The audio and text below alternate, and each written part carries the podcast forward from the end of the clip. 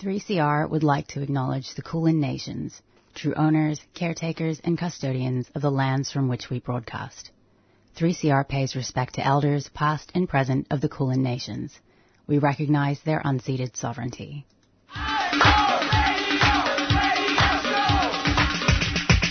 This is 3CR Breakfast. Oh yeah. Alternative news, analysis, and current affairs. Monday to Friday, 7am till 8.30am. Only double. Clap your hands.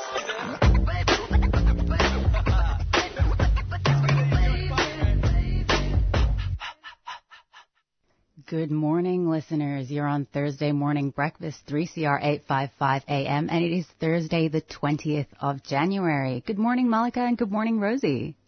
Good morning, everyone. Good morning, Priya. So- Second after show of the year. Exactly. And as you can hear, Malika and Rosie are joining me via phone because it wouldn't be a Thursday breakfast show if we didn't do some crazy workarounds. That's right. Yes. Um, it's very strange to be on air from your kitchen. I can tell you that much.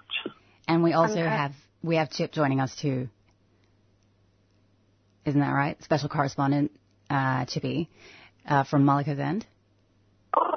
Yes, sorry, I heard it. Kit, yes, Chips, um, my little dog and I are reporting live from my wardrobe. So we're ready for this morning's show. Amazing. Um, all right. Well, I guess maybe we'll jump into a bit of a rundown. Um, Malika, do you want to kick us off, or shall I go? Maybe you go with the first one. All right.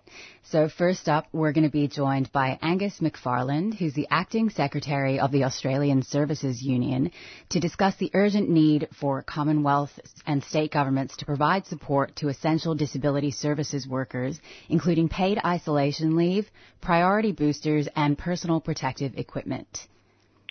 And Will then then we'll be- be Rosie, go ahead.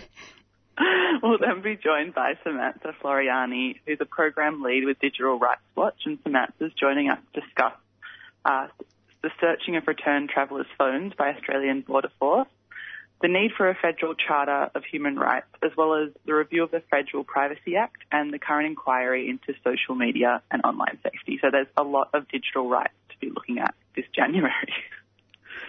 Cool. Um, and then we'll be joined by Dave Witters, a proud Island man and campaign media representative for the Island Land buyback. And they join us to speak about the Nawara Aboriginal Corporation's Land Back campaign, raising funds to buy a piece of land for an cultural practice, care for country, and language revitalization. Yeah, it's going to be, I think, a pretty exciting show, you know, covering some things that are really important about what's going on in the healthcare sector because as you, as you all know, um, it's been an absolute mess nationwide. You know, we've seen uh, nurses walk out in New South Wales from Westmead Hospital um, over conditions, um, and we can see that you know we're in a code brown in Victoria right now, which means everybody we once again need to pull together. I know a lot of people are in informal uh, lockdown right now. I definitely am, except for when I'm in the studio. Um, but yeah, it is. It's definitely a pretty dire time. Uh, Rosie, Malika, any thoughts? Yeah, I mean, I just, I think, you know, we were talking before the show about just how it's affecting so many people, um, uh, community members, you know, with disability, with chronic illness, um, elder, elder people. Like, it's just a really scary time for a lot of people. And then at the same time, everything's rolling along. So, you know, um, in other ways. But yeah, I know the healthcare system is is a real worry, and it'll be really important to hear from the ASU and hopefully um, other people following up in the coming weeks. Unfortunately, I don't think this is going away. Yeah, I think it's really challenging at the moment, kind of juggling how can we care for our community when the message is it's personal responsibility, but that might not always mean that we have access to the right information or access to even the most basic things like masks and rapid antigen tests to keep us and our community safe. So definitely a really challenging time and keen to hear more from the show today as well about some of those themes. Yeah, and just a, just a obligatory reminder, everybody go get boosted as soon as you are eligible. I'm going to try and go get mine today. Rosie, you just got yours. How are you feeling?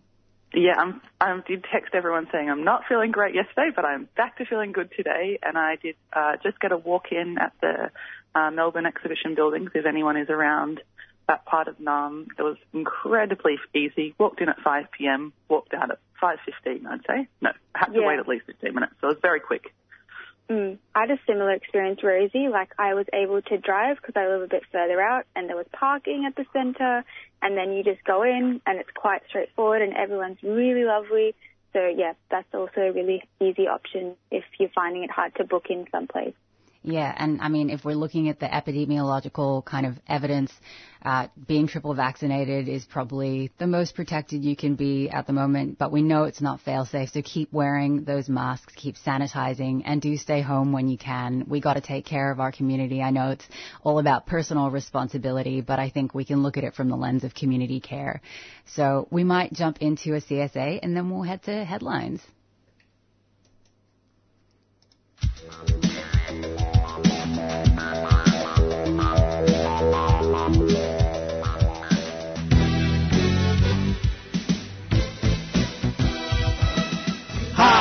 I'm Jeffrey, I'm Alphonse. I'm Erwin. and we, are, from, the Voice of West Papua. Tuesday 6.30 until 7.30 p.m. News and music from West Papua.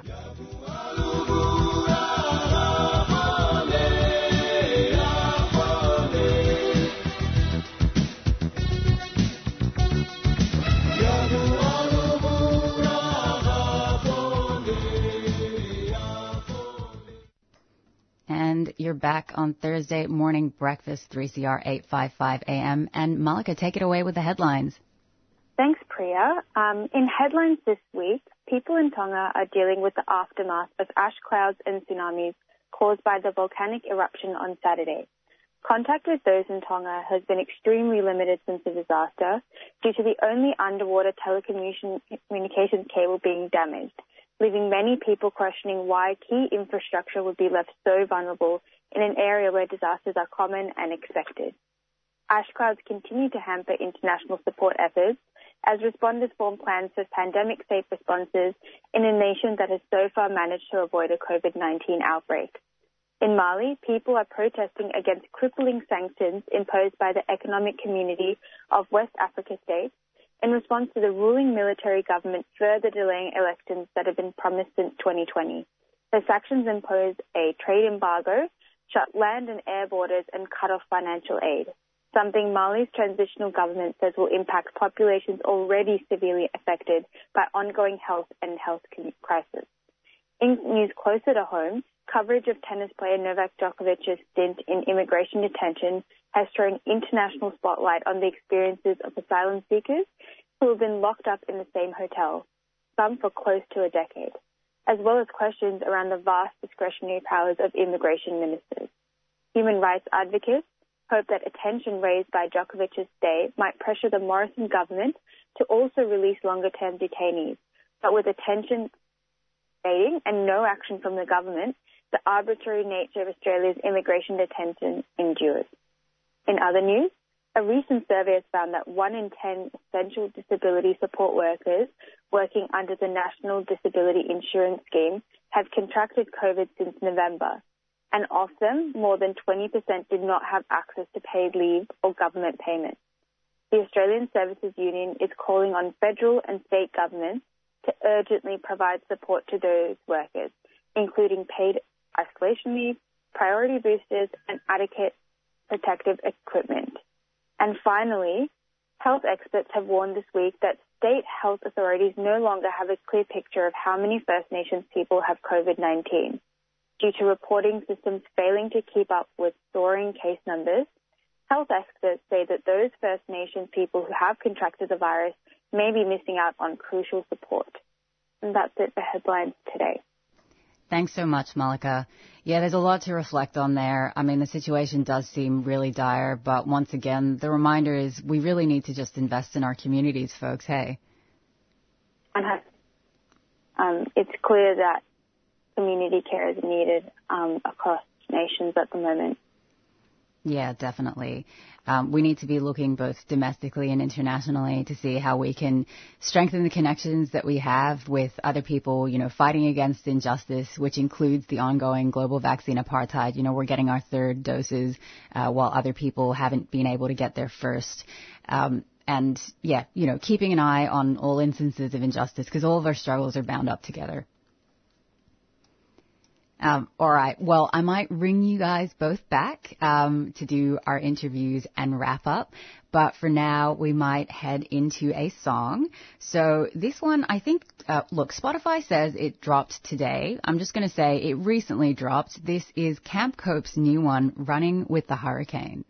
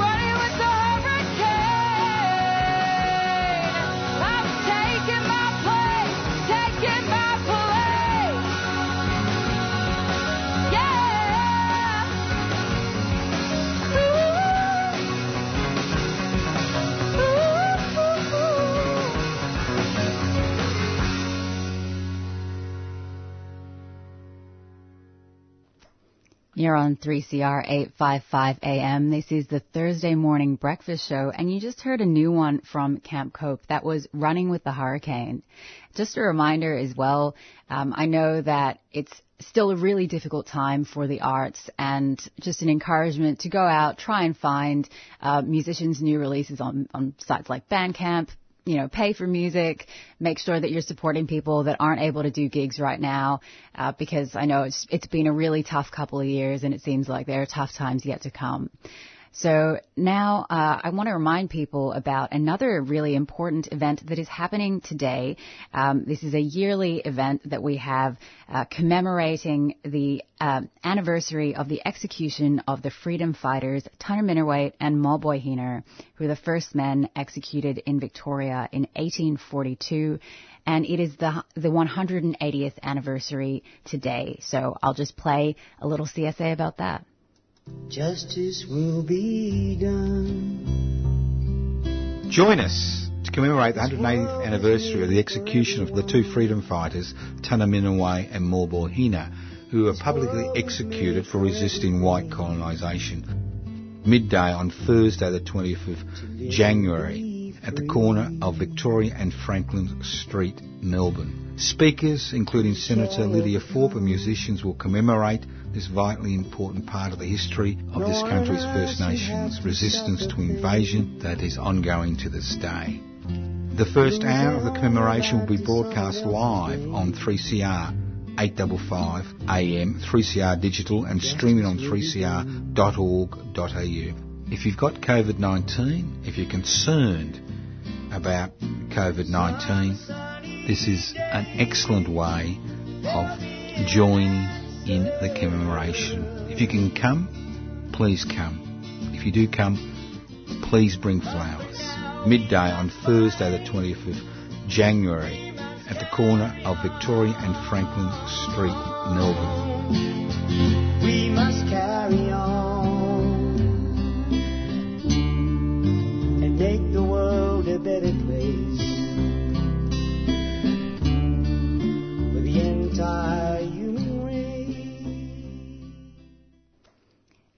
we're going to go into a little excerpt from last year's event. So uh, listen up. We're going to hear a bit of that now. Coming up now, we cross live to the Tunnerminnerwait and Maulboyheenner Monument on the corner of Victoria and Franklin Streets, Melbourne, for our annual broadcast of the ceremony to commemorate the two freedom fighters, Tunnerminnerwait and Maulboyheenner, who were executed 179 years ago. I'll just go through the program. It's uh, rel- relatively simple for the first hour. We do the commemoration here with guest speakers. And then, although we're a small group, we'll walk down to the Queen Victoria Markets, which is in full swing at the minute, and uh, pay our respects at what we believe is their uh, last re- resting place. So uh, it's good to see you all here to make the effort. I'd just like to say this is not just about this is not just about uh, Tunnerminnerwait and Maulboyheenner. Uh, this is about all those men, women, and children who were sacrificed during the frontier wars, during the colonisation process. It's about all those men, women, and children in the Indigenous community, both Aboriginal and Torres Strait Islanders, who continue to suffer uh, the colonisation process and the consequences of the colonisation process in 2021. And it's been my dream and my late wife's dream Ellen Jose, that the 20th of January would actually at some stage become National Indigenous Freedom Fighters Day. Because around this country, on the 25th of April, we pay our respects to those men and women who died fighting wars on behalf of this country overseas. But as a nation, we don't pay our respects to the men women and children who died in the colonisation process, who continue to suffer because of that colonisation process. And it would be wonderful if on the 20th of January across the country there were groups, small groups like us, commemorating that event and paying our respects. It will be a great national day It's six days before Invasion Day. It's all very well protesting on Invasion Day, but I think we need a positive day where we can actually pay our respects to those men, women and children from the past and today. Now, without further ado, I'd like to introduce Janet Galpin. She's uh, here on behalf of the Bunurong Foundation. Uh, she'll be doing an acknowledgement to country on behalf of uh, Carolyn Briggs. But uh, before I call her up to the studio, we're going to go through this laborious process where we change all this. Where's my assistant? Where are you, Kelly? Come on, grab the things. This has been broadcast live on Community Radio 3CR. Here we go. This is this is a very complex process. We could have had a microphone sock, but we can't afford it. Welcome to living in a COVID world where we have to do everything differently. It's a great honour to be here today and speak before you. So, Wominjeka. Wominjeka is the Bunurong language word to come with purpose, which is very fitting considering that everything we do in the morning to sleeping in the evening is done with purpose. And today we've come here to commemorate the lives of Tana and Maulboyheenner whose lives were taken when they were so young and didn't get a chance to fulfill their future. So Wominjeka to our beautiful home, the land of the two great bays. My name is Janet Galpin. I'm cousin to Parbanata, Dr. Carolyn Briggs, AM, the elder of the Bunurong and the Yalukit Willam clan. And I'm here today representing her. Our lands extend from the Wilson's Promontory in the west to Werribee in the east, encompassing both of our beautiful bays. We are today meeting on the country of our ancestors, and we pay our respect not just today, but always to all our ancestors, those people who came before us. And all of you here today for this remembrance of Tunnerminnerwait and Maulboyheenner. Joseph's quite correct in saying that we should be having a national day to acknowledge the freedom fighters who thought in all states of this great country of ours to defend their rights to have land and to be as one with their land. So for all of you here today, we also acknowledge our neighbours, the Wurundjeri of the Woiwurrung, with whom we share many common boundaries. As a family member of the Bunurong, Melbourne's First Peoples, I'm pleased to welcome you here, and we're we're especially pleased to recognise the commitment that you've made here today in paying respect to the spirit of this land and to its first peoples. Through this, you show the willingness to honour sacred ground. Always was, always will be. Recognises and celebrates that First Nations people have occupied and cared for this continent for well over 65,000 years. We are spiritually and culturally connected to this country by thousands of generations of our ancestors. This country is in our DNA, and that is why connection to country is so important to our First Nations people. So you just heard an excerpt from last year's commemoration of Tunnerminnerwait and Maulboyheenner, and that was Janet Galpin, a representative from the Bunurong Foundation, who was speaking at that event. And just a reminder again that that event is happening again today, uh, commemorating the 180th anniversary of the execution of these freedom fighters, the first men executed in Victoria in 1842. So there's a public ceremony, and you can find that on the Facebook page which is Tunnerminnerwait and Maulboyheenner Commemoration 2022 on Aboriginal and Torres Strait Islander Freedom Fighters Day. And this is organized by the Tunnerminnerwait and Maulboyheenner Commemoration Committee at the dedicated monument, which is on the corner of Victoria Street and Franklin Street in Melbourne and we ask that you bring flowers. But if you can't make it, if you're not well, um, or if you're isolating, please tune in to our live broadcast on 855 AM digital 3CR or streaming at www.3cr.org.au forward slash streaming, and that will be happening at midday today.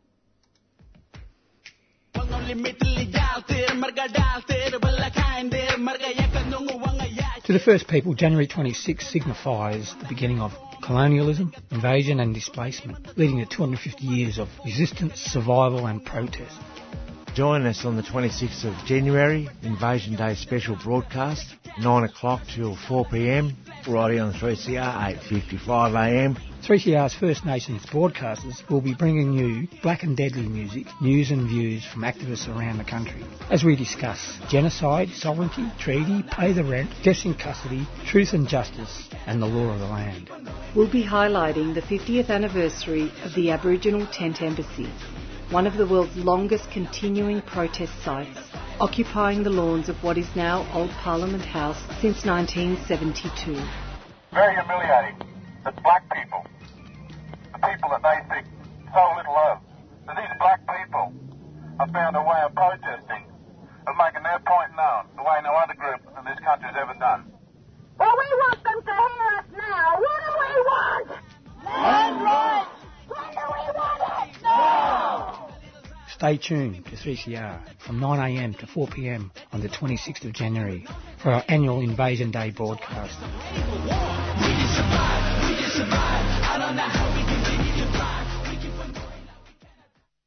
And you're listening to Thursday Morning Breakfast on 3CR 855 AM. It is 7:26 in the morning and we're going to go to another track now.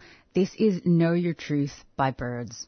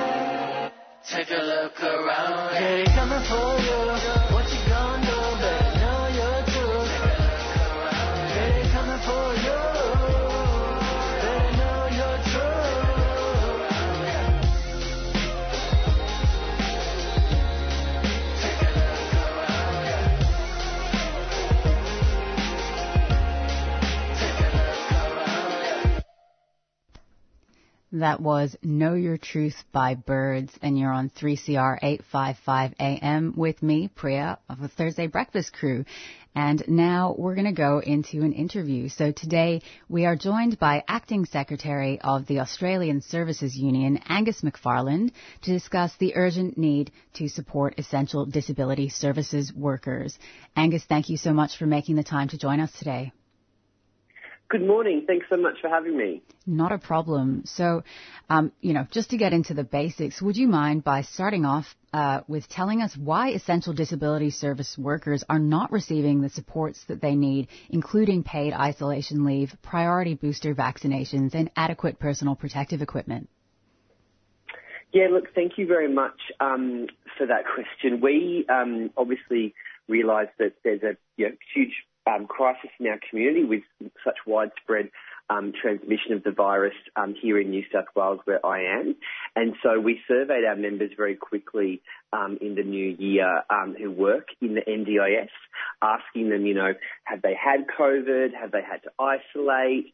Um, are they supporting someone with COVID? What kind of um, protections uh, and safety equipment are they given um by their employer? And that survey came back with some pretty shocking um, results. And in particular, we found out that, you know, uh, there is just not uh, enough support for these essential workers to do their job um, safely. So while a lot of people um, have had COVID or have had to isolate, um, they don't actually have um, uh, you know, paid supports for that time. One in three uh, essential disability workers are isolating have no paid leave or access to government welfare, which is just outrageous. Um, that this essential workforce sort of, you know, supported um, people with disability throughout the whole pandemic. Um, when they uh, get unwell or have to isolate, they themselves have no um, support there. Mm-hmm. And the other thing that was really shocking from the survey was that we found that a lot of people just don't have basic um, protective equipment. Um, even in situations where they're supporting someone with COVID, uh, 30% of those workers in that situation didn't have any eye protection, which we know is an incredibly important form of PPE when you're in a really high risk environment like directly supporting someone that's COVID positive. So um, they were really concerning, um, and we, we wrote to the, the NDIS minister saying that, you know, we need that paid isolation leave. We need um, proper PPE and appropriate PPE to be accessible in the disability sector. And of course, access to um, rapid antigen tests, um, which mm. is just such a huge problem. Yeah, absolutely. And you know, it is it's doubly horrifying hearing what you've outlined um, alongside uh, things that disability advocates have outlined around, you know, the slow rollout and the neglect of uh, disabled people in the rollout of the vaccines, in providing uh, appropriate uh, protective equipment and supports for them as well. So people uh, who are disabled and the support workers who are there to, you know, support them through their everyday lives are both being hit by this, and it really uh, points to, you know, another crisis, another COVID crisis in our communities. Um, so you mentioned this survey, which also found that more than one in ten uh, workers that are working in the NDIS have con- contracted COVID since November. Um, and you've mentioned there's been very little support for those who have contracted the virus. Um, I'm just wondering, you know, have you heard from members about how they've been experiencing uh, the situation when they have contracted COVID? Um, yeah, well, we speak. Uh, we speak to a, that was one of the first things we also um, uh, noticed in uh, from uh, this outbreak compared to other outbreaks was that we just had so many more members very early on contacting us who were positive, wanting to know about the supports that um, they were, you know, industrially as their union that they are able to access. Um, and you know, it's it's it's quite um, you always get very concerned talking to someone that, that is unwell and how you want to support them to the best of your capacity um, and, and to know how, how we can provide more for them. Um, but yes, we know that about of the of the members who have um, got COVID, 50% um, of them actually contracted it at work as well, which is interesting. And it goes to show again, if we actually had um, you know, the appropriate um, PPE. Um, w- and and would that have happened? I, I spoke to a member who works in the Central Coast in New South Wales. Um, he went to work. They didn't have um, uh, N95 masks. Um, and another colleague um, had brought COVID uh, in unknowingly, obviously, um, to the workplace. Um, and suddenly, all of the workers and the um, people with disability um, were positive um, within a day or two. So, you know, these measures are really essential at also stopping the spread, um, flattening the curve, whatever you want to call it. These things are, are, are so crucial. Where, in the, as, as you said before, people with disability are, are some of the most high risk in terms of severe illness and death from the virus. Um, it, and so it really needs to be uh, a priority of government to make sure that this sector has the, the appropriate safety uh, measures in place. Yeah, definitely. Um, and you know, as we know, Omicron spreads so quickly that with the, you know with this variant, as you've said, you know, uh, one person unknowingly bringing it in affects a, a whole a whole facility. So. Um, I'm also wondering whether you feel that low income disability workers have faced added pressure to purchase essential work materials when these aren't being provided in their workplaces um, and when they should be made readily accessible to everyone. Yes, um, this has also been a problem. So we asked people whether or not, um, in particular around rapid antigen tests, whether they were um, uh, accessible in, uh, and, and, and if they were required and then who was paying for them. And what we found out was that in the disability services that required staff to use rapid antigen tests regularly as a part of, you know, their safety precautions at that service, um, near- uh, 40% though in that category made staff buy their own rats and secure them, them um, and source them themselves. I mean, aside from the fact that that's actually unlawful to to to, to mandate sort of um, measures like that and um, uh, and require staff to pay for them, like the employers clearly have to pay for essential safety equipment under the law. But you know, um, it's very sad to know that that um, many people are still just being expected uh, to do that, and you know, our members, as you uh, quite rightly point out, are not high income. Um, and uh, we know of the scarcity of the, these things right now, um, and and also it's just a waste of their time to be driving around chemist to chemist to try to find these things when they should be providing support to people with disability. Um, and those services, their workers and the participants should just be getting free and accessible tests from government. I mean, the government just has completely failed to plan here. It, it's quite shocking.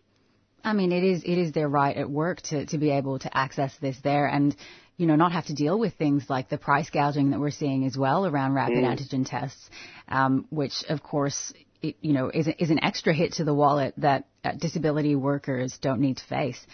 Um, so, how have you seen the disability sector changing over the past few months with this lack of government support and pressure, you know, in terms of emotional, physical, and financial strains on workers?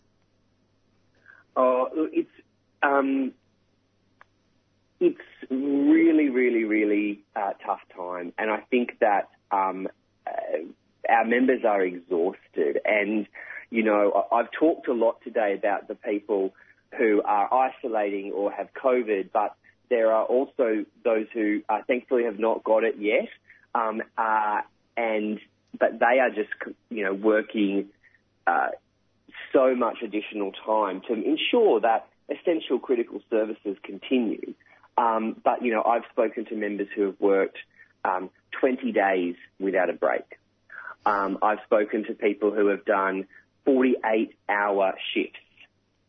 Um, I have uh, spoken to people who have um, completely changed their, cancelled their Christmas vacation that they have, you know, uh, spent a lot of time looking forward to after a very long year uh, to return to work to ensure critical services can continue. Uh, and, he, and we asked our members, how, how supported do you feel right now by the government? And uh, less than 10% felt, said that they felt in any way supported by the government. I think our members are exhausted. Um, they are also scared of, of getting it or passing it on to, to their family or the people they support. And I think they're also like quite angry that it, they've been put in this situation by a government that's failed to plan. Yeah, I mean that that less than 10% feeling supported by the government is such a telling figure. Um, so I know that you have sent those letters to the NDIS Minister Linda Reynolds and New South Wales Premier Dominic Perrottet requesting immediate support. Um, have you received any response yet, or are you still waiting on a reply? No, look, I haven't received a response um, uh, officially from either. um, but I have spoken to New South Wales government sort of representatives that have sort of indicated that, um, uh, you know, that they're aware of these issues and looking to, uh, in particular around rapid antigen tests. I believe that um, some disability services will be able to access what the state government's doing here. But I mean, it really the NDIS is a national scheme. It's the federal government has the responsibility, and, and, and it's pretty outrageous that it's failed to plan in this space for such um, uh, vulnerable people who are at high risk of, of severe COVID. Mm. Well, we're hoping to see some some changes there, and I'm hoping for a response for you all very quickly from both the state and federal governments in an official capacity. Um, but for now, what can listeners do to rally more support uh, in Parliament and also for essential disability services workers? Well, the, the whole Australian uh, union movement is, is pretty united uh, right now in our call for, you know, um, accessible rapid antigen tests. Um, that's such an important um, safety measure, and also that isolation leave. So, if you head to um, you know our website, which is asumembers.org.au, you'll see access there to some of the petitions that we have um, in relation to those um, uh, campaigns, and also in relation to uh, PPE. It'd be great to have community support calling on the government for those essential um, supports to be uh, available and accessible for all workers, actually, right now, not just those in the disability sector. Wonderful. Well, thank you so much, Angus, for making the time to speak with us about this and all the best in your fight to get these essential supports for disability services workers. No problem. Thank you very much. Have a good day. And we were just joined by Acting Secretary of the Australian Services Union, Angus McFarland, who spoke with us about the urgent need to support essential disability services workers who are currently, you know, not uniformly receiving personal protective equipment, rapid antigen tests, paid isolation leave. This is a pretty dire situation, and as Angus mentioned, there are a couple of ways that people can um, help keep the pressure up to make sure that these um, these supports are provided and people are able to work safely. Are you a taxi or rideshare driver? CPVV believes that the journey is just as important as the destination. For people with a disability, using taxi or rideshare can be challenging due to refused services, intrusive questions, and drivers denying assistance animals. As a driver, you make a difference. Be the reason people with a disability have a great trip. Authorised by CPVV a 3CR supporter. Have you heard of long COVID? If you or someone you know have had COVID 19, you may still experience symptoms weeks or months later. There are many symptoms of long COVID, but the most frequent are extreme tiredness, shortness of breath, and muscle aches and joint pains. Anyone can experience long COVID, including children. You can find information in your language on the Health Translations website healthtranslations.vic.gov.au. Just type long COVID as a keyword. A 3CR supporter.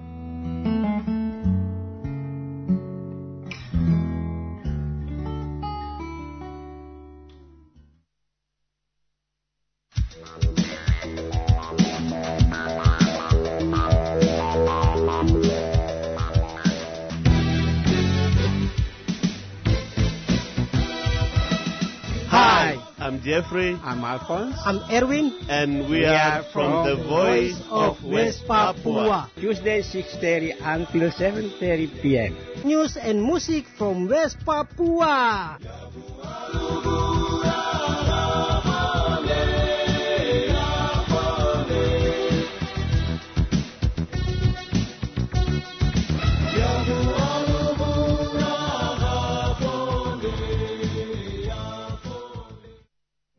Proud black man, proud black man, you should not wonder.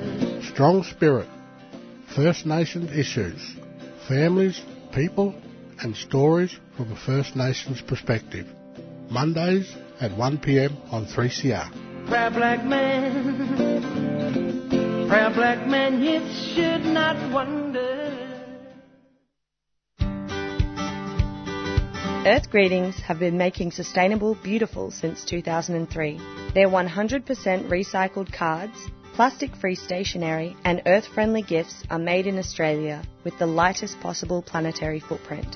Shop online at earthgreetings.com.au or at one of over 500 stockists Australia wide.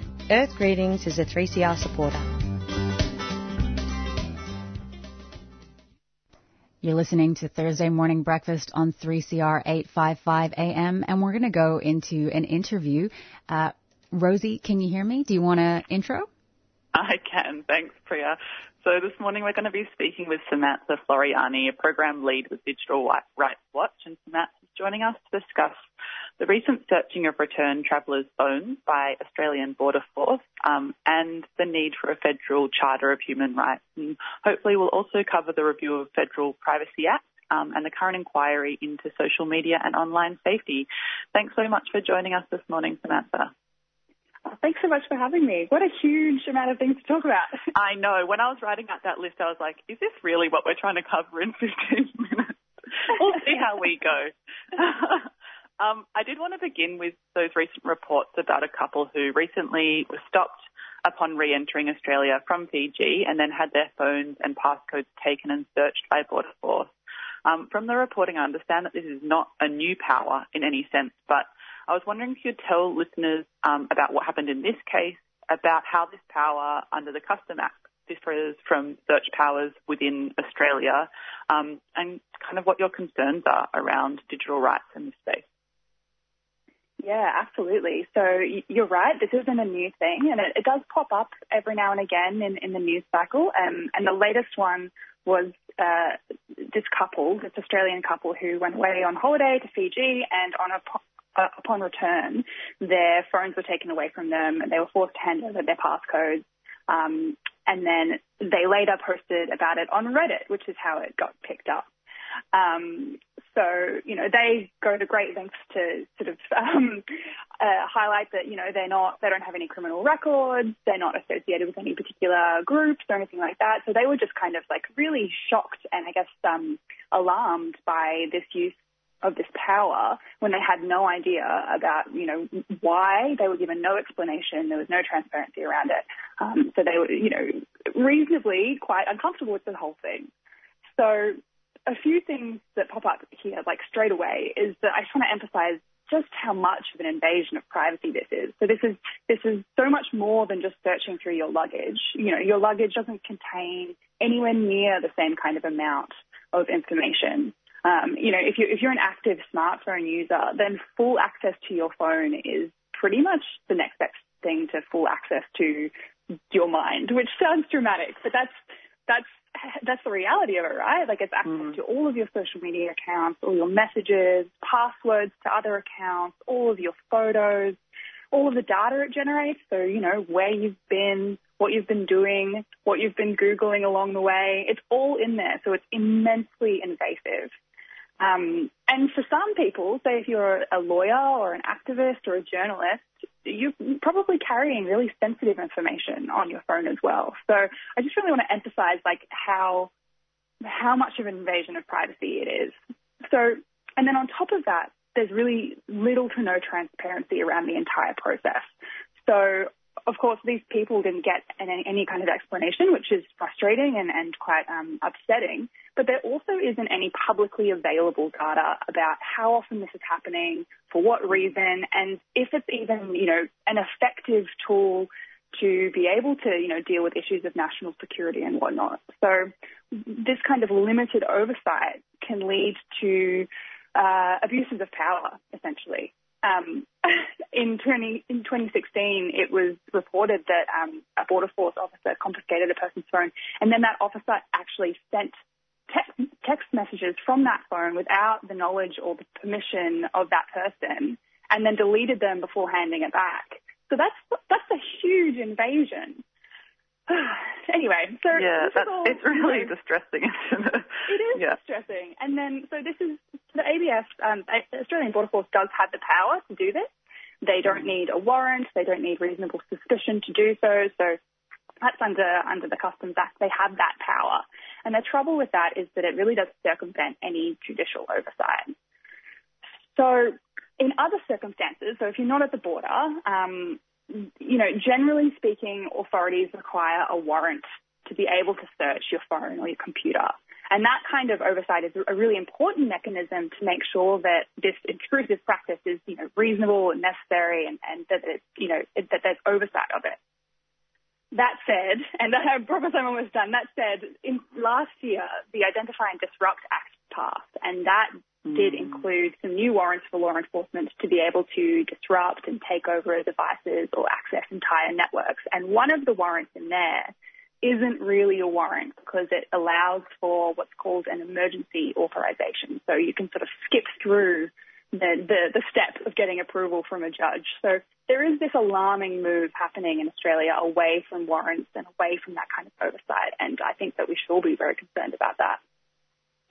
Yeah, well, thank you so much. That was such a comprehensive and really clear explanation. I I completely agree with you in, terms of not just the personal invasion of privacy, which is obviously inc- incredibly distressing, but yeah, that risk for um, yeah sensitive information that we do carry around on our phones. Um, and it, it is, yeah, just, just what the government have access to is quite alarming.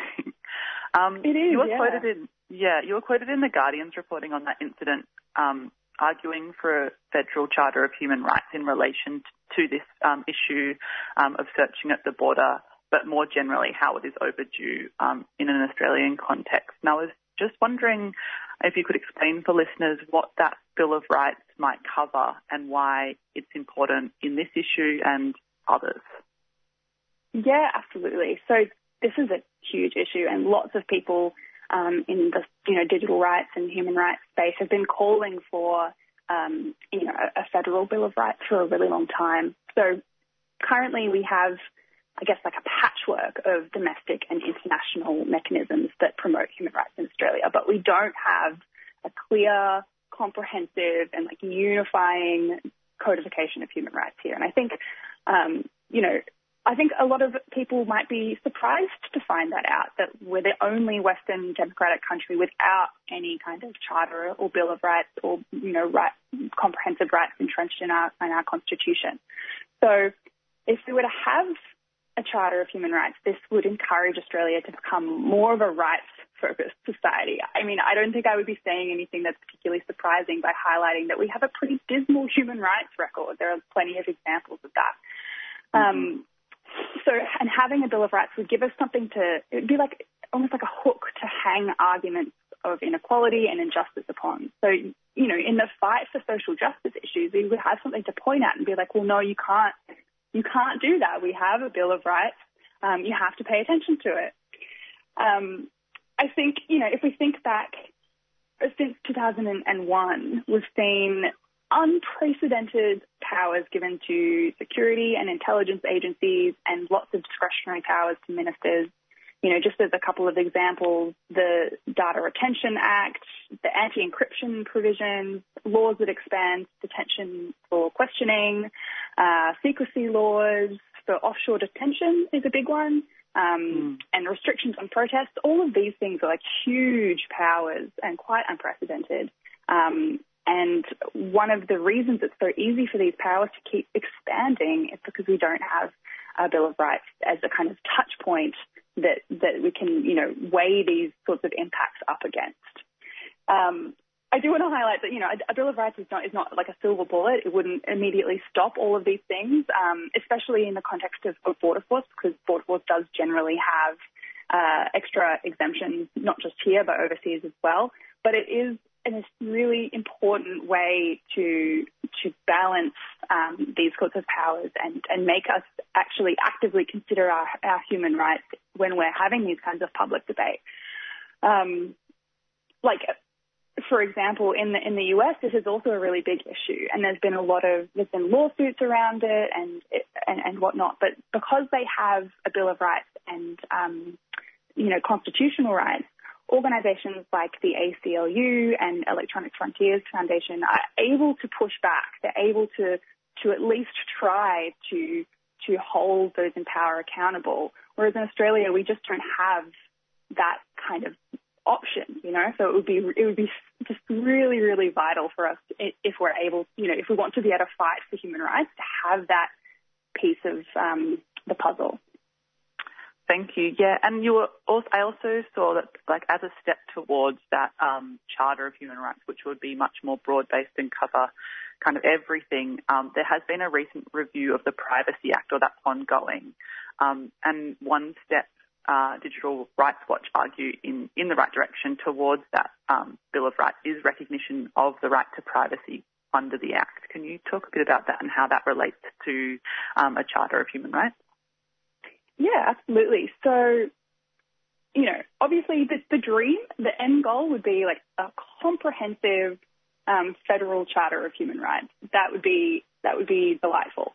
Um, but there's nothing preventing us from creating a federal right to privacy in the Privacy Act itself, um, which would be a really important step. I mean, because the getting a, getting a Bill of Rights isn't going to happen overnight, but there is, you know, there is this review happening of the Privacy Act, and it would be so good to have a right to privacy um, included in that in that act.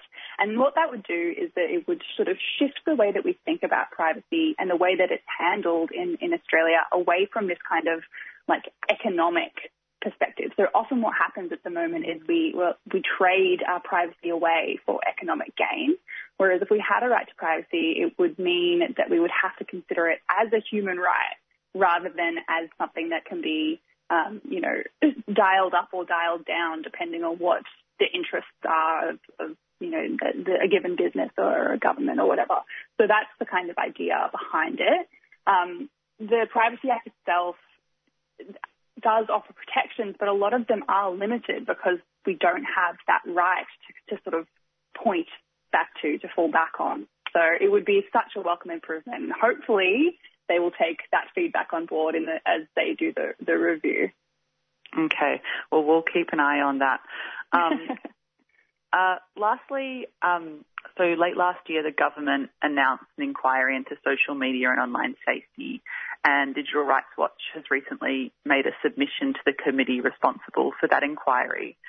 I was wondering if you could outline um, what that inquiry is about and what are some of the concerns you're bringing to the committee. Yeah, so 2021 was a really huge year for tech policy in the government. They've really made it a clear priority to to crack down on big tech is the kind of language that they're using. Um, and mm-hmm. they introduced quite a few laws around this and or bills that are yet to pass but are, are in the works. Um, and so in November, um, Scott Morrison announced this parliamentary inquiry. Um, so it's into social media and online safety. And they announced that um, alongside announcing the anti-trolling. I put quotation marks around that because I take issue with the name, but they announced that piece of legislation as well, which kind of went hand in hand with this um, this sort of narrative of, of yeah, protecting um, vulnerable people online, and which of course is is vital. Don't get me wrong. I think we need to be doing that, but they're really kind of angling for this. Um, I would say a, a this, this narrative of of cracking down on these big powers and protecting women and children and whatnot. And, and I think that it's fair to say that it is a, it's a campaign issue, right, in the lead up to the mm. federal um, election. So the inquiry itself has extremely broad terms of reference. Um, the committee will be looking into things like the impact of online harms on mental health. They'll be looking into um, how algorithms algorithms impact these harms, um, age verification and identi- identity verification, um, safety features, and, and, things like that. So it's quite a huge remit, and they only have, well, they have less than, than three months to do this this inquiry, and so uh, I think it's reasonable to say that it's not really enough time to meaningfully grapple with these huge and, and complex issues. And one of the ongoing frustrations of um, the digital rights community and the tech industry more broadly is that um, this kind of continues the trend of really fast consultation processes and not really listening to community concerns and just kind of like barreling on with um, changes to, to to how we regulate technology and, and internet services. And the problem with that is, is that these things are really important and they're really complex. And if we don't get balance right, then we have we run the risk of creating more issues down the track. So the issues of of, of online safety is is really quite tricky because you don't want to end up in a place where you know you're trying to um, prevent or ameliorate online harms and in doing so you create more harm. So that's kind of where we've come at it from. We really want to make sure that the balance is right and that we're not actually making things worse in, in the long run. Yeah, well, your submission does urge the committee to consider the causes and not just the symptoms of this um, online trolling. Um, but I was wondering if you could talk about what the difference between the symptoms and the cause are and how they could be best addressed, because I feel like from um, what we've been talking about so far, you know, Digital Rights Watch has a more, I suppose, structural analysis of what's going on, yeah. whereas the government is interested in kind of, um, yeah, a different approach, I suppose. Yeah, no, I think that that's, I think that's um, bang on. So one of the things that we're concerned about is that so far the moves that we've seen in this space from the government um, have been, yeah, focusing on kind of the, the symptoms uh, and rather than the underlying underlying issues. So what I mean by that is that if you're trying to deal with online harms on like a surface level without meaningfully grappling with the underlying business models of big tech and social media, then not only are you kind of playing like a whack-a-mole, um, but there's also a risk of making making these issues worse. So what we are trying to emphasize is that you know we need to take into account um, not just the not just the tech, but also all of the things around it. So all of the complexities of modern life, social norms, um, and the business models of these technology companies. So, for as, as, an example, I think that maybe an example will make it more mm. clear. Um, you know, there's been a lot of talk about uh, online abuse and trolling and online defamation and things like that. And um, one of the sort of knee-jerk reactions to that has been, well, if people weren't able to be anonymous online, then they wouldn't do these things.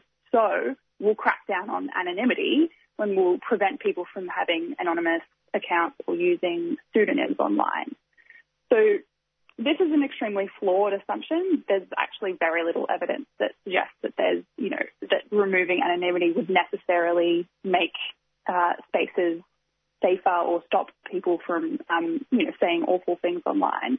But what I think it demonstrates is this kind of uh, attention to the the sort of the symptom rather than looking at the sort of underlying causes. So one of the things that we could do instead is look at things like um, how content goes viral, how it's shared, how it gets um, you know widely um, propagated online, and how could we deal with that um, to prevent the harm from from kind of spreading, rather than trying to ta- attack it from the top, which will lead to other online harms and issues. For example, you know, I, I've spoken on 3CR before about how anonymity can protect all kinds of vulnerable people.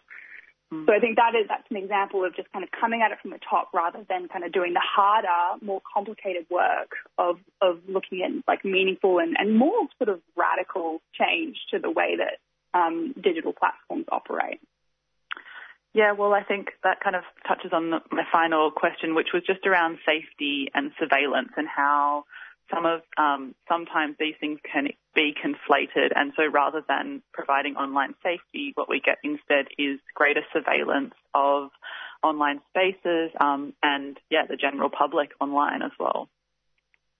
Yeah, absolutely, and I, so I think um, you know.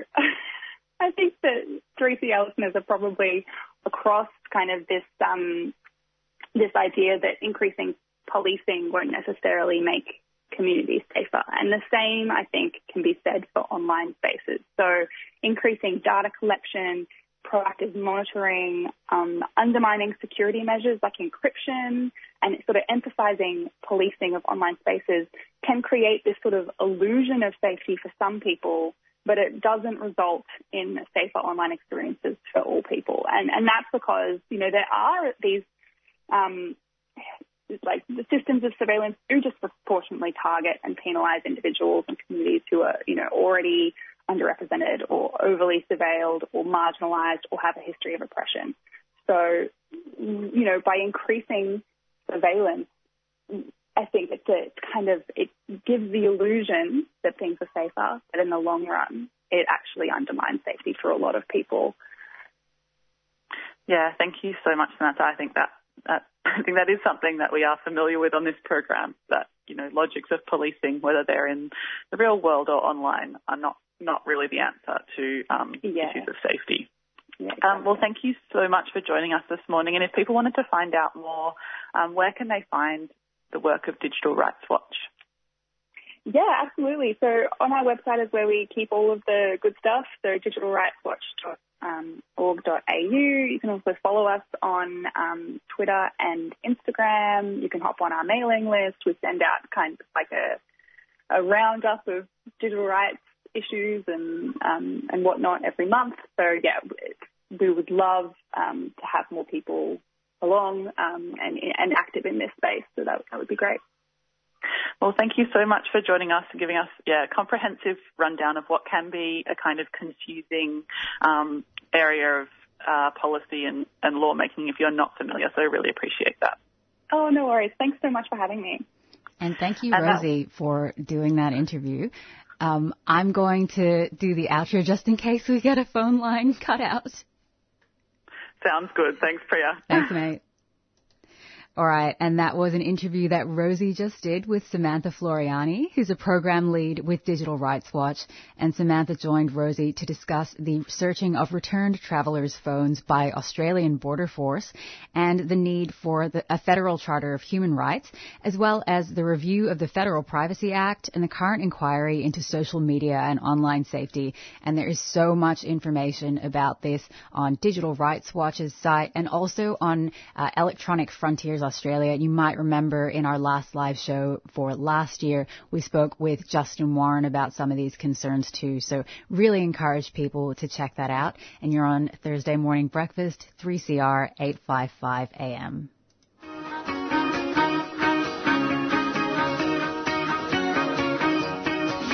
Tune in to Stick Together, all about workers' rights and social justice. 8.30am Wednesday, 7am Saturday. Or listen on demand on 3CR's website, 3cr.org.au.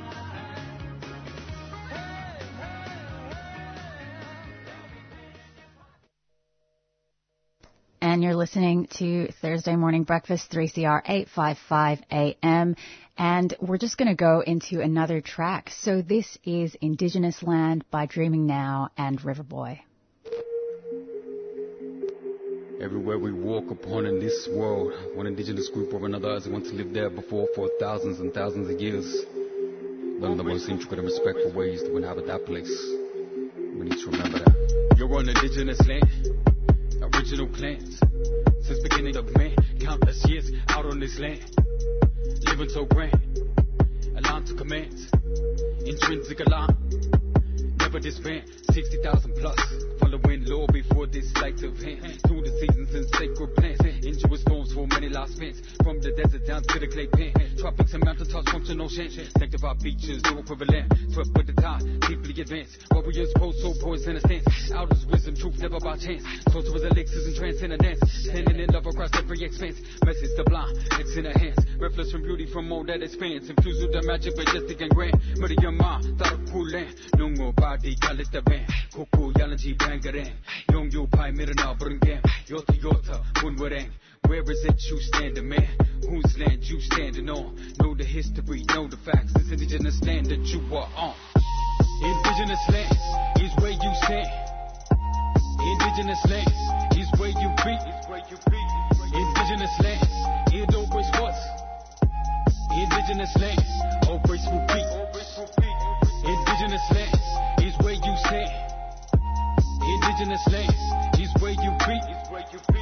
Indigenous lands, it always was. Indigenous indigenous lands. Wars and the genocide blueprint that does on. That's in custody, is seized no more prolific than ever forced by big ghosts. Still they gallivant and they robust. Children again and again stolen in the blink of an eye. They get with us and then they are gone. We still amidst all these storms, 230 years on. Collision score, culture ignore. Fiction's insidious adorn. All of our sacredness shaken and sworn. All the while on indigenous land. We are living out that lies upon. Does your mind realize the storm? As pulse in subliminal dawn. From ancestors on the rise on. To do not belong. A perpetual cycle of wrongs. It's been glorious, we will time bomb. But yeah, all of our kingdoms. Still here, still live on. We still countless original, limitless indigenous nations. So don't broken chain of law. Ancestors sing law. They giving us more. Endlessly, they giving us more. From the desert to the shore. They delivering law. They sing the law. For forevermore. Indigenous lands is where you stand. Indigenous lands is where you be. Indigenous lands, it always was. Indigenous lands, always will be. Indigenous lands is where you stand. Indigenous lands is where you be. Indigenous lands, it always was. Indigenous lands,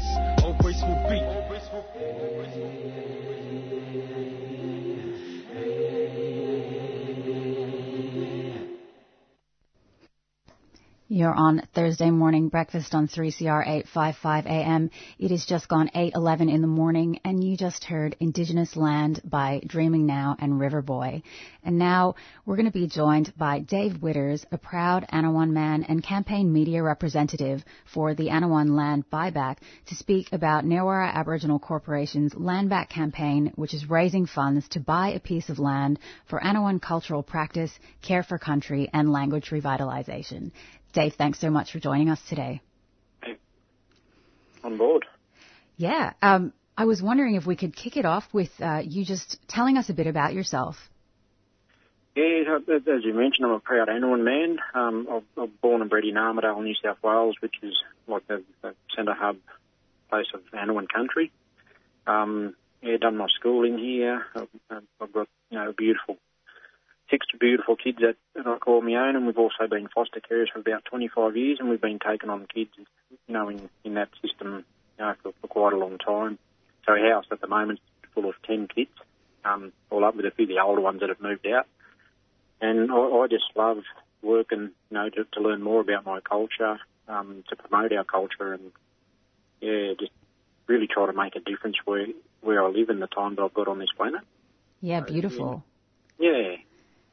So, um, maybe you could tell us a little bit about some of the history of the Newara Aboriginal Corporation and its origins in the Anaiwan Language Revival Program and how this has developed from its early origins as a language revitalization effort. Yeah. The day, I was just looking at a photo of it not too long ago, about in April 2016. There was a, our first, I suppose, official meeting where we wanted to really plant that seed to get our language revived again. And it was a little house full of people. I think there were about 10 at the first meeting we had. Um, and that was really just about, you know, what are we going to do to, revive our language here? Because our history has told us that at a certain time, um, I use a personal example when my great grandfather, George Widders, was forbidden to speak the Anaiwan language um, under the policy that was given at the time in our history. So he wasn't allowed to be Aboriginal, he wasn't allowed to speak the language. So he couldn't teach my grandfather, Ernie Widders, uh, then he couldn't teach my dad, and, and dad couldn't teach me. So it was something that really drove that um, at the start that, you know, it only took three generations for us to lose our language on, on the New England Ranges here. So we currently sit at, at the moment, we, we've rediscovered about 480 words, which is really exciting for us. But also what's a little bit sad about it, our, our neighbours, the Gomeroi people, have, have dictionaries of, you know, thousands of words, and our neighbours to our east, like the Gumbaynggirr people, they have dictionaries. We're still in the very early stages of rediscovering our language, but it is so exciting. We've got some really good heads on our shoulders, good people with good visions and drive, and you know, we've got youth, we've got the middle age and the elders involved in it. Yeah, and I mean, for, for people to learn a bit more about that history, I know that there's a book that's come out, uh, Surviving New England by Callum Clayton Dixon, who's also involved uh, in this program, and really encourage people to grab a copy of that too, because I think that also covers a lot of the reasons, you know, why Anaiwan people were prevented from uh, from practicing language and culture on country. Yeah, and that, that book highlights that know, the first point of contact here in the 1830s, you know, within a few years we had more cattle and sheep here than what we did our own people because of that. You know, Yeah. Forcible, you know, the massacres and the murders and the things that were taking place at that time. And I'd, I'd encourage, like Callum has been the, one of the main drivers behind the revival of our language. He, he's done so much for it. I just I couldn't thank him enough for the work that he's put into this and the research he's put into it. It's been really fantastic. Absolutely.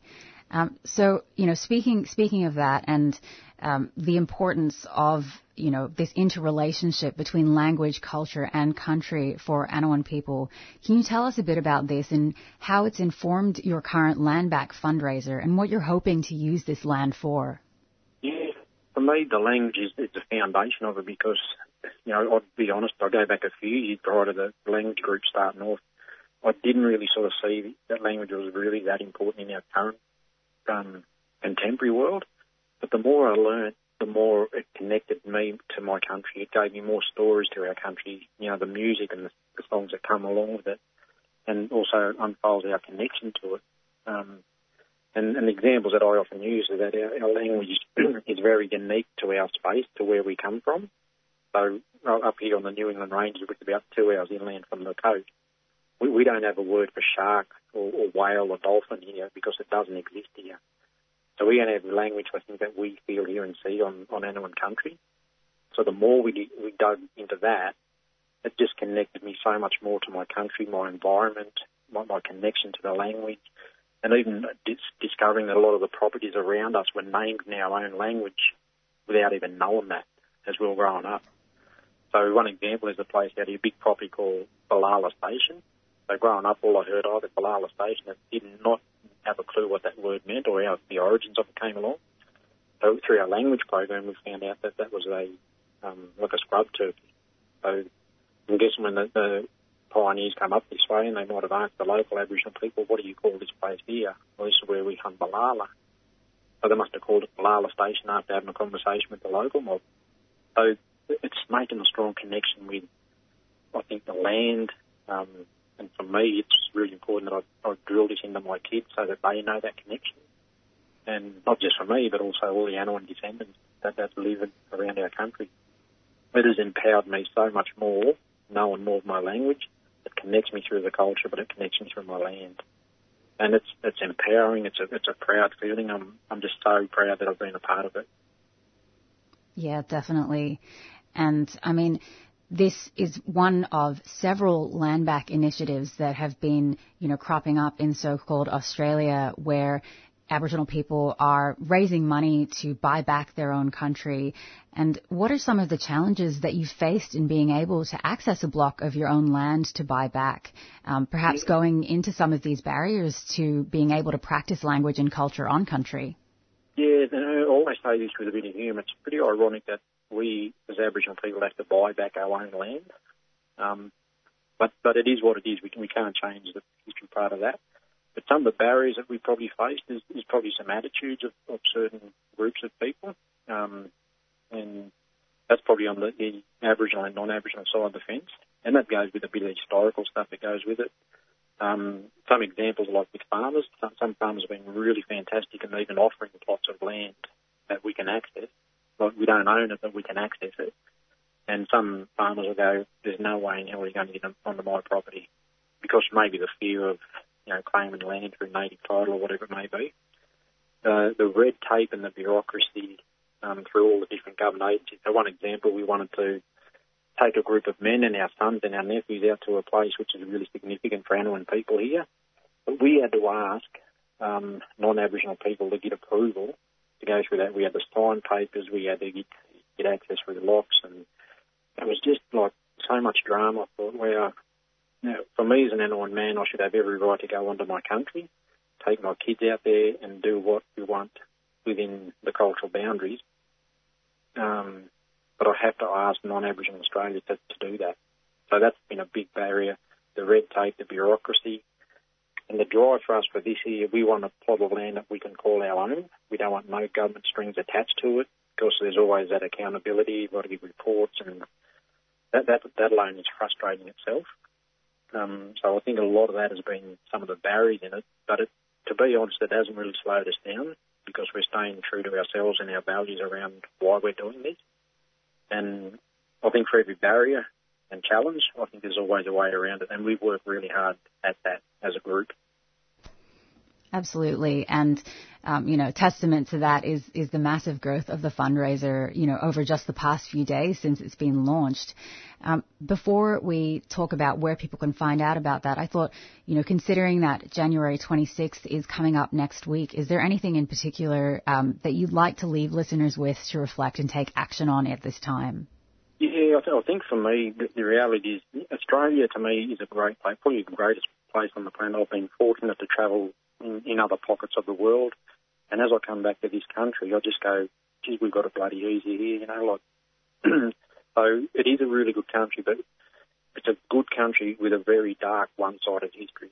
And we, we haven't talked a lot about that on an honest conversation and a meaningful conversation, um, probably for quite a long time because the history told me, like what I got taught at school was all about white Australia um, you know, the colonisation, the Captain Cooks, and all those sort of things there. But I didn't even know much about the Aboriginal history myself as I grew up. Um, and as I discovered, I thought, you know, it was sad, it was tragic, it was uh, pretty deep and emotional. And I thought, wow, this is how they treated Aboriginal people when they came to this country. Um, and not just for a period of time, we're talking over the 200 year period since the point of contact. Um, so it, it is, it's a really deep, dark history that a lot of Australians aren't even fully aware of. But the more we teach that in our education systems, um, I think the more empowered we're going to be as a country. And the thing for me is that I always talk about we, we can't change our past. The reality is it's not physical. We can't do that. But what we can do is shape our future. And we can only do that by walking together um, and working together to better our future. Because I think for our culture, I think everyone can reap the benefits of what that is and what it means. Um, um, for, for non-Aboriginal people being part of this journey, I think it, it, it's a must. And the, the, as I say, the, the better educated we are, the more we're going to we're, we're going to reap the benefits of that as a country. You know, we have the oldest living continuous culture in the world. And I'll say that again, in the world. No other country in the world can put a stake to that. So we should celebrate that. We should embrace that. And should be pumping this out in the best way we can. Um, I look at New Zealand as an example, um, in of where they sing their national anthem in two languages. Um, they have a voice in the, uh, the government chambers every time a government gets elected over there. They all speak the language. They all dance their hakas, you know, and I think, well, wouldn't that be great to do that sort of stuff here in Australia? The difference is that they've had a treaty over there, we haven't. So the way ahead for us and the way we can all celebrate this is um, know our history before you make a, have an opinion on it. Um, and then you can make a better judged, a better educated opinion on it. And for me as an Aboriginal man, I love sharing our culture where I currently work in a school at the moment. I have now taught all the kids, 100, 180 or so of them, how to greet in Anaiwan language and how to say goodbye in Anaiwan language. That's becoming normal now. But when I was at that same school, when I was a kid, I didn't even know one Anaiwan word at all. So if we can share that, I think the, the community is going to be better off for it. Um, sadly, I think Australia Day often divides us as a nation. We've got this divisive conversation going on for years and years, where it's just three three uh, values that we've talked a lot about as part of our group is love, respect, and humility. Mm. I think if we carry that out in wider Australia, and we talk about things like you know, love each other and love everything that exists on our country, respect everything and everyone on our country. And humility has taught me that being humble means that you know better than anybody else. And those three values alone have sustained Aboriginal existence in this country for over 60,000 years. So we must have been doing something pretty well here to live for that long on, on this country. Mm. Yeah, and I think those those values are just a really beautiful way to approach this, um, what you said about not being able to change the past, but really being able to act to, to shape our future. So thank you for that. Um, yeah. Yeah. And, and I think in that conversation, there's a lot of hate. There's, there's even a lot of racism. And if we get rid of those two points out of a conversation, it's about a meaningful, educated conversation that's going to make this place a better place for Mm. everybody. Yeah. Yeah. So just to wrap up, where can people find the fundraiser and learn more about uh, Newara Aboriginal Corporation's work? Yeah, we, we've got a Facebook page, uh, and Newara, uh, Newara, which is N-E-W-A-R-A, Aboriginal Corporation. If you just look that up on Facebook, you'll, it'll take you to our links. And the, the other one that where, where people can um, donate towards this cause is uh, at Chuffed, C-H-U-F-F-E-D dot org, forward slash project, forward slash Anaiwan land buyback. And Anaiwan, for those that don't know how it's spelled, it's A-N-A-I-W-A-N. And this is a really exciting time for us up here in the New England Ranges. Um, I think Callum has done research on other mobs in North America, Canada, New Zealand, and here in Australia, but it's the first for us. So we're really excited at this venture. Um, the, the good thing about our history too that I wanted to touch on is through the journeys of, like I use the 1965 Freedom Rides as an example, on that bus that toured around New South Wales, there were Aboriginal and non-Aboriginal people fighting for that cause. And I think a lot of fights that have been fought in this country, we've had some good, um, hearted non-Aboriginal people standing with it. And our little group represents that. We have some non-Aboriginal volunteers there that are helping us and, and giving us their expertise and their skills and knowledge and contacts. So it's a, for me, it's a really good movement that we're doing it uh, along with non-Aboriginal people that are really supportive of it too. Mm. But the big drive for me, personally, of it, I think, is our group, is I as an Anaiwan man should have every right to access my country. And without the, there's so much red tape out there, so this is why our drive is let's buy a plot of land that we can have on our own, that we can call our own, and the only people we're accountable to is each other and our country. Yeah, brilliant. I mean, I think that encapsulates it perfectly. Dave, thank you so much for taking the time to speak with us about this really important initiative, and I encourage listeners to go donate and find out more. Yeah, and, and thanks for your time, Pri. The more we get the word out there, the better it is. We're really proud to say, I think as of, as of last night, in three days of our campaign, we, we sort of hit the $60,000 mark. Amazing. yeah, we've still got a long way to go, and, and we're really, really just wanting the good-hearted people to come on board and contribute to something that's going to create some really positive change. Well, well done, and all the best with the fundraiser. I hope you reach your goal as soon as possible. Excellent. Thank you very much for your time, and really appreciate it. And that was Dave Widders, a proud Anaiwan man and campaign media representative for the Anaiwan Land Buyback, who spoke with us about Newara Aboriginal Corporation's Land Back campaign, which is raising funds to buy a piece of land for Anaiwan cultural practice, care for country, and language revitalization. You're listening to Thursday Morning Breakfast on 3CR 855 AM. Have you heard it on the news about?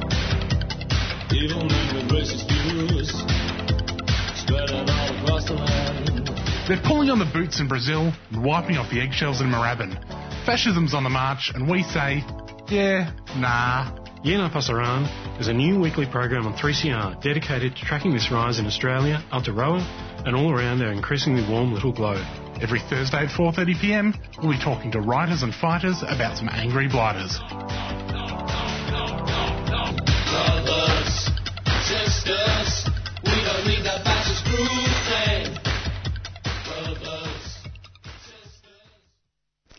You're listening to Thursday Morning Breakfast on 3CR 855 AM, and we are coming up to the end of the show. Now, I was going to ring Rosie to do our little wrap up, but we're running out of time. So just as a recap, we heard about the Tunnerminnerwait and Maulboyheenner uh, commemoration, 180th anniversary of their execution, and that is the commemoration is happening again today. You can listen to Thursday, uh, sorry, to 3CR 855 AM at 12 PM to hear that streamed live. We were joined by Angus McFarland from the Australian Services Union. We then spoke with Samantha Floreani from Digital Rights Watch. And finally, we were joined by proud Anaiwan man Dave Widders, who's a representative of the Anaiwan land buyback. And yep, that's all we've got time for today. Looking forward to speaking with you all next week and take care until then. 3CR Breakfast would like to thank the New International Bookshop, Melbourne's independent radical bookstore and venue, for their financial support of this program. You can find Nibs in the basement of Trades Hall in Victoria Street, Carlton. And while you're there, check out Radical Coffee, a worker-run cooperative cafe in the courtyard. Keep up to date with upcoming events at nibs.org.au. You've been listening to a 3CR podcast produced in the studios of independent community radio station 3CR in Melbourne, Australia. For more information, go to allthews.3cr.org.au.